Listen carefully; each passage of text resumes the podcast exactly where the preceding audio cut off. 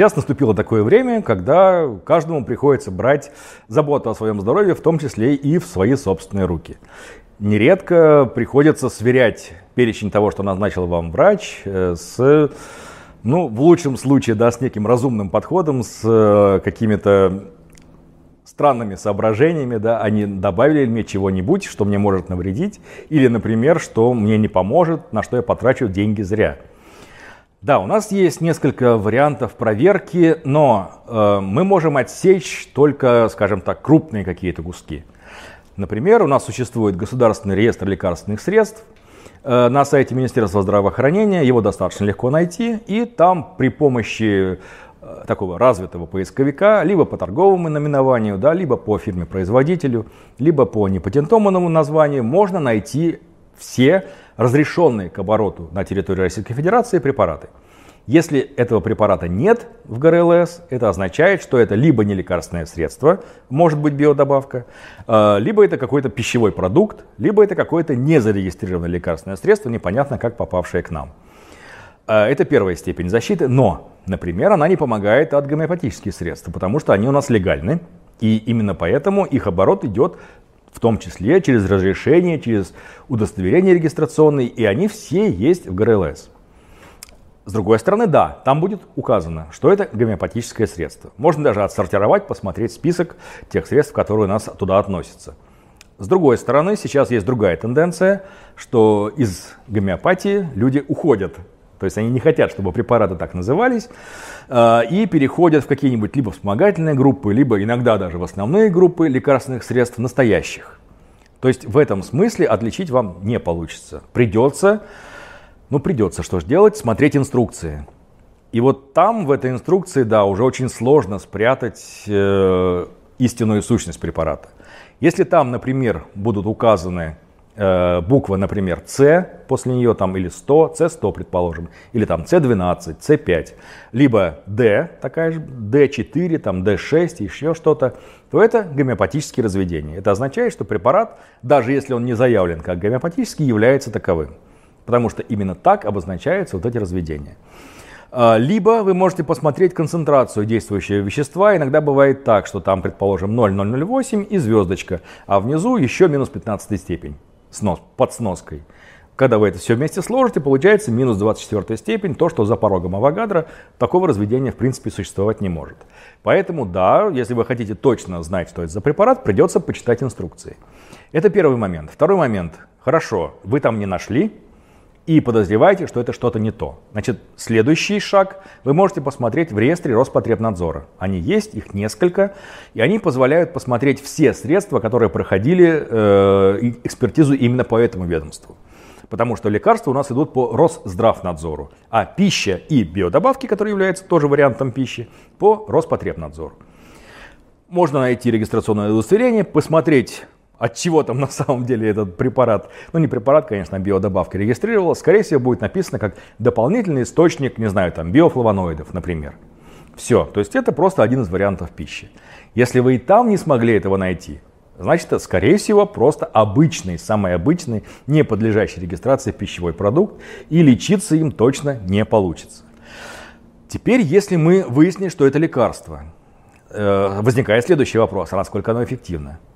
Тут тоже очень большие проблемы на самом деле, а, потому что, да, на нашем рынке, к сожалению, обращается слишком много средств с недоказанной эффективностью. Это правда, к сожалению. А, поэтому на 100% объяснить, как конкретно выяснить, этот, э, хороший этот препарат или нет, ну, не получится. Вам придется анализировать множество исследований, да, смотреть метаанализы, смотреть еще что-то. Это долго, это нудно и муторно.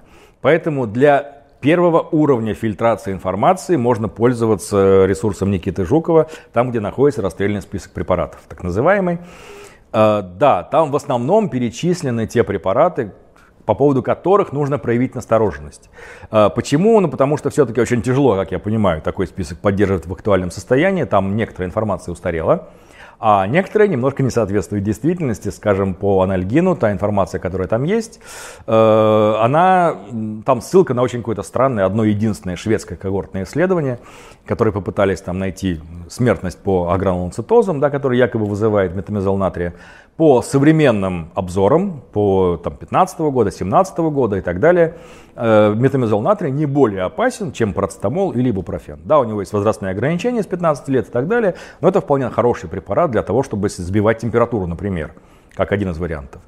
Э, таких моментов в этом списке, к сожалению, многовато, то есть больше, чем хотелось бы, но, повторюсь, для фильтра вот первого порядка вполне подойдет. Я думаю, что после того, как вы посмотрите ГРЛС, да, и э, список БАТ в, на сайте Роспотребнадзора, и посмотрите список Никиты Жукова, Скорее всего, у вас останется или один, или два, или три препарата, то есть совсем немного, и тогда уже вы сможете спросить либо своего знакомого референтного врача, я надеюсь, вы его уже себе завели, а, либо вы можете посмотреть э, какие-то уже профессиональные ресурсы, может быть, какой-то обзор почитать, особенно если владеете английским, вообще никаких проблем в этом не будет. Можно посмотреть любые там FDA, например, сайт, CDC и так далее, где находится в том числе и специальная информация, и пациентская.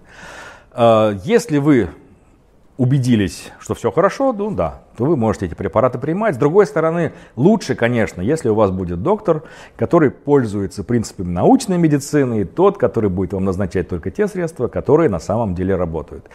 А, да, иногда их, э, ну, скажем так, под нажимом, да, под административным, они вынуждены назначать некоторые средства, которые не помещаются в их мировоззрение, да, но при этом они обычно предупреждают что вот это вот э, лучше не покупать. Да? И да, то есть вам назначили, но вы не обязаны ведь этот список приобретать.